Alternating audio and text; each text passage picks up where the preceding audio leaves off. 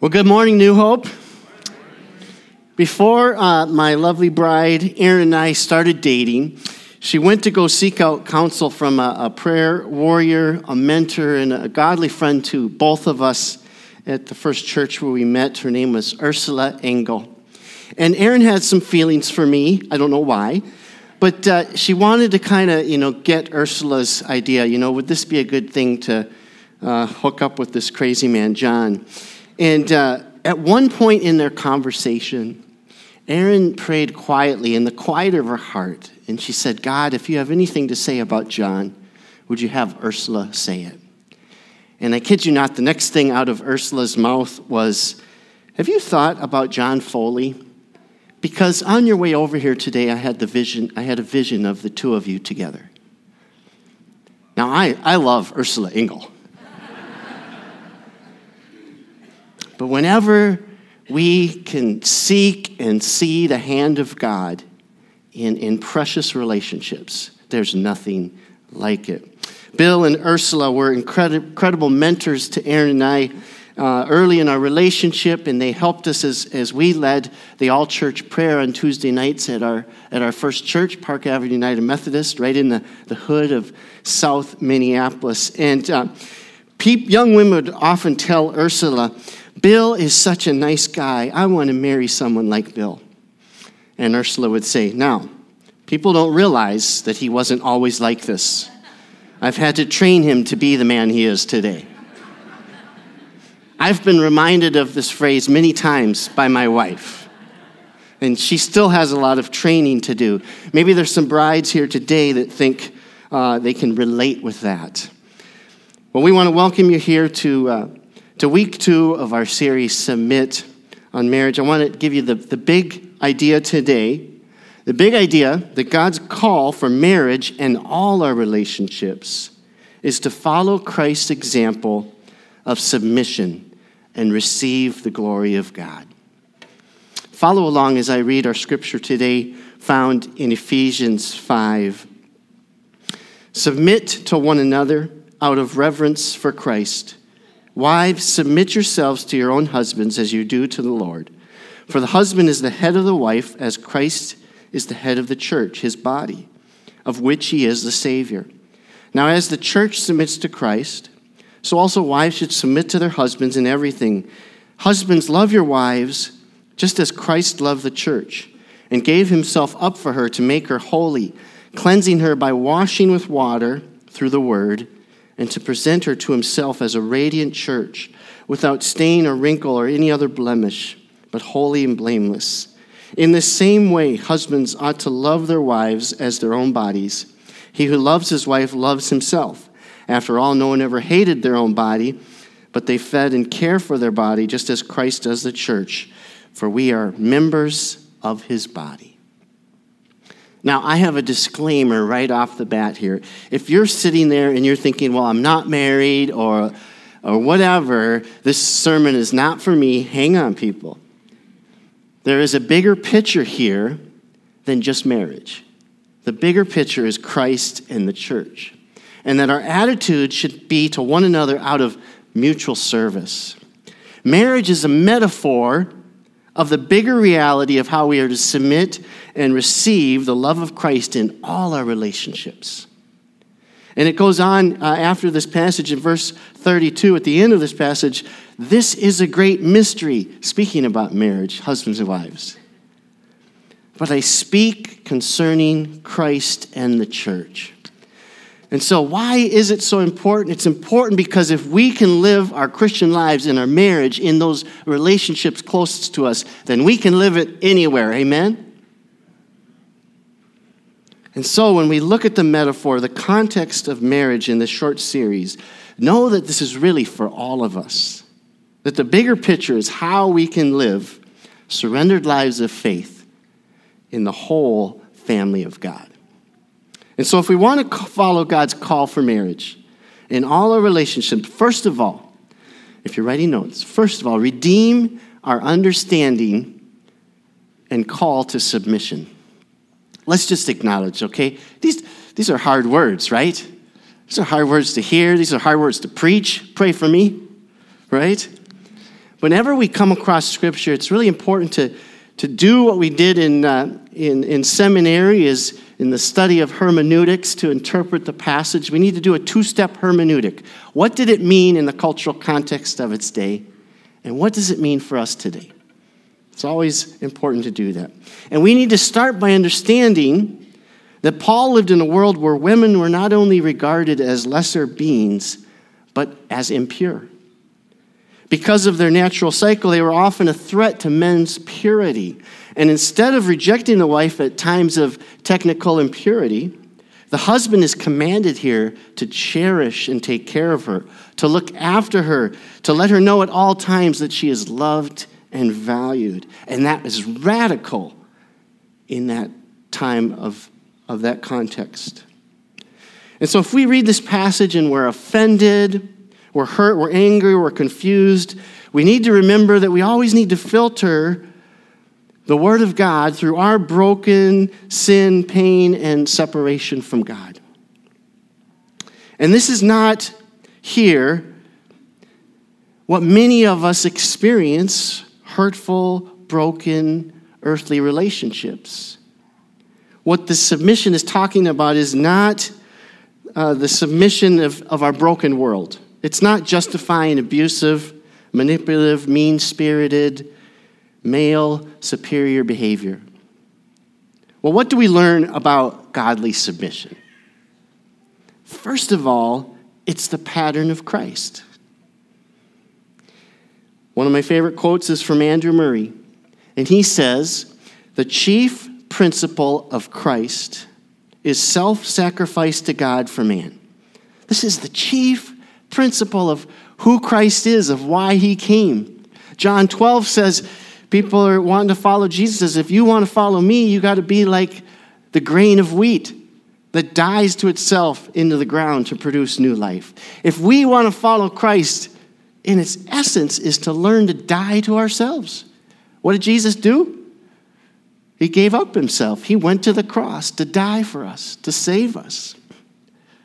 Men, we're here to, to love our wives like Christ loved the church. And it says, just as Christ loved the church and gave himself up for her to make her holy.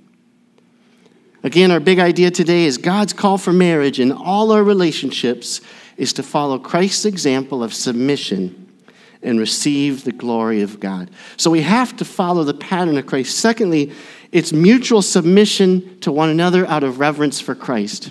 It's not a one way street of submission, it's a lifestyle of trying to outdo one another in brotherly love and godly love and unconditional love. And why? Because the love of God compels us to follow his pattern, to try and outdo one another in serving one another.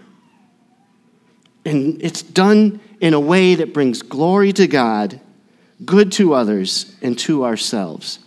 You see, self denial, according to Jesus, is the only road to self fulfillment. He says, In this same way, husbands ought to love their wives as their own bodies. He who loves his wife loves himself. There's a lot of good and a lot of love in that kind of self denial, there, isn't there? You should love your wives like you love yourself. He's not saying, it's not saying self denial is self contempt. You see, for many centuries in the church, they've, they've got it wrong. And it's not, self denial is not woe is me, it's not self hatred. It's not an overvalue of suffering or taking no pleasure in the good gifts of God. Self denial is the path of love, it's the best way of self fulfillment. It's bowing before God and one another and recognizing our selfishness, our pride, our stubborn hearts, confessing our sin, and acknowledging God's greatness and glory. I like to say that if we're, we're truly submitting, we're following the I'm third principle. I'm third principle is God first, others second, I'm third. My, my oldest daughter, Gabby, can't be here today because she's going with a cousin to a, an inner city sports camp, and their, their church is fundraising today. And this inner city sports camp is an amazing camp. It's called Kids Across America down near Branson, Missouri. I went there for like 13 years bringing kids. And the whole theme of the camp is I'm third. They have a, they're run by a foundation called the I'm Third Foundation. It's wonderful to be in that midst of, like, yeah, it's not about me, right? It's about God, others, myself third.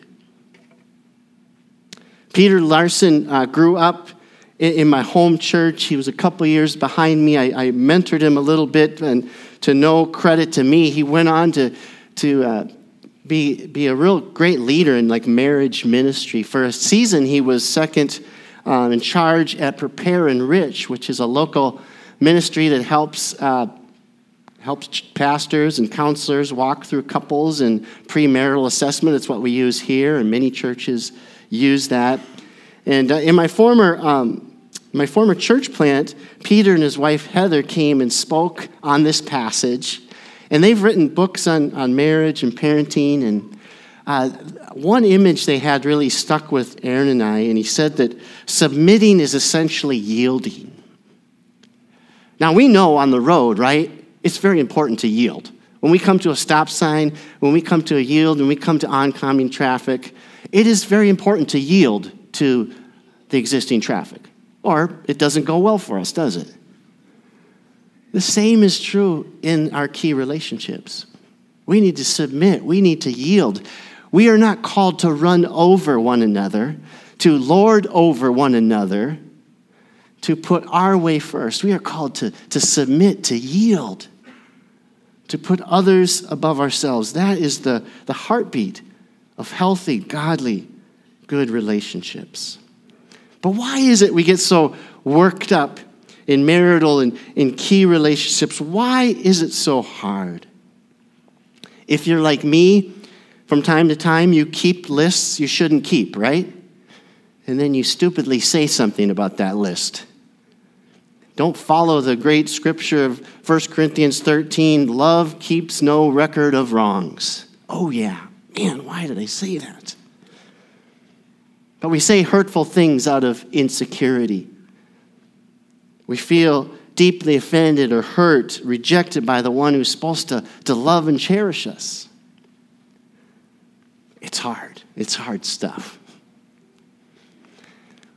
couple months back, I got together with a, a New Hope couple at a coffee shop, and uh, the husband was, was seriously uh, contemplating a career change, and this was bringing up fears and insecurities in the mind and heart of his bride. And I gave them an exercise that I think is real helpful in making big decisions. It's a four quadrant exercise where you, you write out not just pros and cons, you write out uh, what are the truths, what are the assumptions? What are the limitations?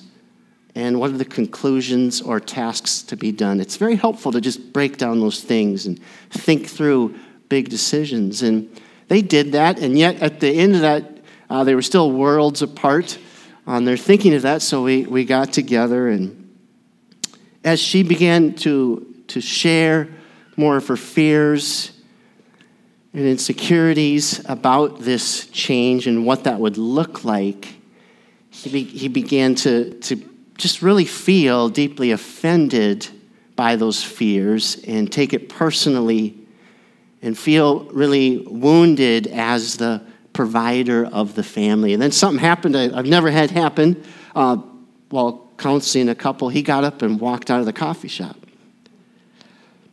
Like, okay, and actually, he apologized uh, right after. Um, I love this couple. I said, you know what? This is a, this is a wonderful opportunity to die to ourselves. Life gives us these situations to die to ourselves, to not take things so personally, be committed to fight for our wives, for our children, for our families. This turned out to be a great opportunity to walk through and say, hey, it's not about us, right? It's about submitting and yielding and walking through and hearing one another.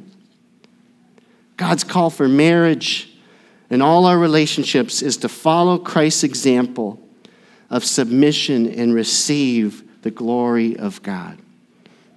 What do we do in the heat of an argument? I think we can do five simple things, right? First of all, we can breathe. Okay? Oxygen is always good for the brain. Secondly, say a quick prayer right? Just say, Lord, have mercy. I love James 4 7. Submit yourselves to God, resist the devil, and he will flee from you. It's just a simple pattern, just God, Lord have mercy, help, help us, right? Number three, remember your only boast and value is the cross of Jesus Christ. It's not about us. If we're in Jesus, we have died to ourselves, and He has come. It's, it's about Him. And so, learning, hey, my only boast should be about me, so I shouldn't be deeply offended. What, what, what's really at the heart of this? Number four, guard your tongue. That's a big one, right? Honor, cherish your spouse. Don't use the excuse, well, I'm Italian. Or for me, I'm Irish. Baloney, I'm a child of God. And I am charged to love my wife as Christ loved the church. And fifth, just set an appropriate time for a conversation. If you're like me, you go to bed early and you get up. And so I'm not going to have a conversation, a deep conversation at 10 o'clock at night. I'm going to say, value that. Say, hey, this is important. Let's set some time tomorrow. Let's, let's talk this out. All right? It doesn't go well if we try and have a deep discussion. Like how I said, our way to God. Secondly, we need to re- revel in the glory of God. If we will submit, then we can see God's glory in our marriage, in our deep relationships. 1 Samuel 15 23 says this For rebellion is like the sin of divination, and arrogance like the evil of idolatry. This was one of my uh, daughter Faith's memory verses this week, and it just struck me. It just struck me. Um, leading up to Easter, we were just experiencing a lot of spiritual warfare. Was having a lot of conversations with people about just real evil in their life, over their life, that they opened themselves up to. And so when it came to Easter and the warfare we were seeing, more than any other Easter before, I was like, wow, Jesus you took on the weight of all this darkness, of all this evil. You took on the weight of this when you went to the cross so that we can be rescued from darkness and brought into your marvelous light. And as I look at the scripture, rebellion is like the sin of divination. It's talking about King Saul who rebelled against God and didn't follow all of his instruction. So, what it's saying is like to not follow God, to rebel God, even in little ways, is like calling on dead spirits. That's deep. To rebel against God is like opening yourselves up to evil spirits. And arrogance, being prideful, is like idolatry. That's humbling. When it comes to our marriage relationships, to all our relationships, we need to be on guard. A rebellious spirit, an arrogant spirit, a spirit of offense is just a hook of the enemy to pull us away from God and one another. It's like Bob Dylan's song you got to serve somebody. It might be the devil or it might be the Lord, but you're going to have to serve somebody if we're rebelling against God, if we're not serving God, we're just opening ourselves up to the enemy. And I don't know about you, I don't want to do that for me personally. I don't want to do that in my marriage. I don't want to do it in my family, in my church. Paul Tripp is a Christian psychologist and author, and he has an, a vivid illustration of, of intimacy and marriage. He points out how foolish it is to make the end goal of marriage about physical pleasure. And that's a temptation for, I think, primarily for men to think, wow, the physical pleasure of marriage, right? He says everything in marriage, including sex, everything in life is meant to lead to the glory of God. He said, if we make it about the physical pleasure, it's like him taking his family on a vacation to Disney World and they're driving down the freeway, and the first uh, billboard sign they see for Disney World, they pull off right there and they vacation right there. They don't go all the way to the Magic Kingdom. That's what it's like to make marriage or anything about sex or physical. All good gifts sell ourselves short. Yes, this can be a good gift. All good gifts from God in His way are good gifts. But we're meant to go on to the glory of God through His goodness. God has so much more if we're willing to submit to Him and then experience His glory.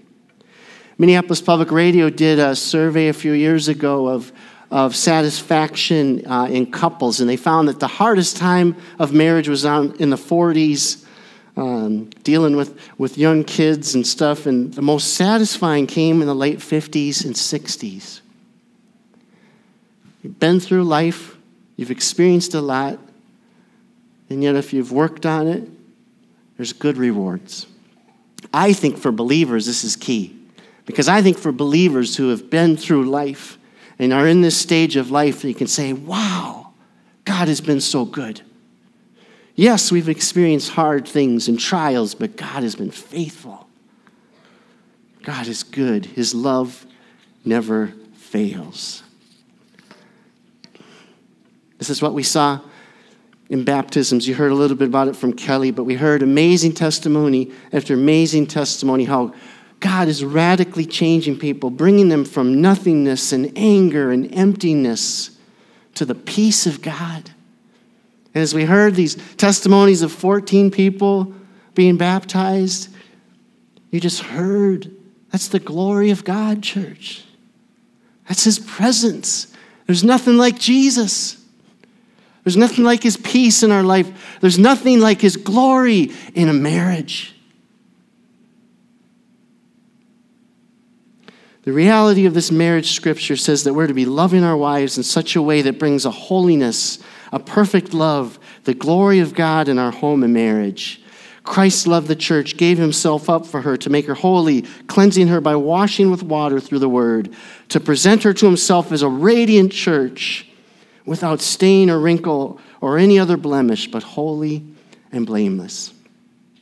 Don't ask, Will our marriage work? Ask, How will I work at our marriage? That's intentional living. That's intentional submitting to God and to one another. And then we can see the glory of God. I uh, got to go to, to Willard's on Friday for a breakfast date with my wife, and it was a wonderful way to start the day. And I love teasing uh, our youth pastor, Justin Domino, because he was talking about how expensive a dinner was with his bride, Maddie. And I said, Man, I paid about a quarter of the price that you did. I said, Just tell her, Maddie, I love you. And I just can't wait till tonight to take you out. I got to take you out right now.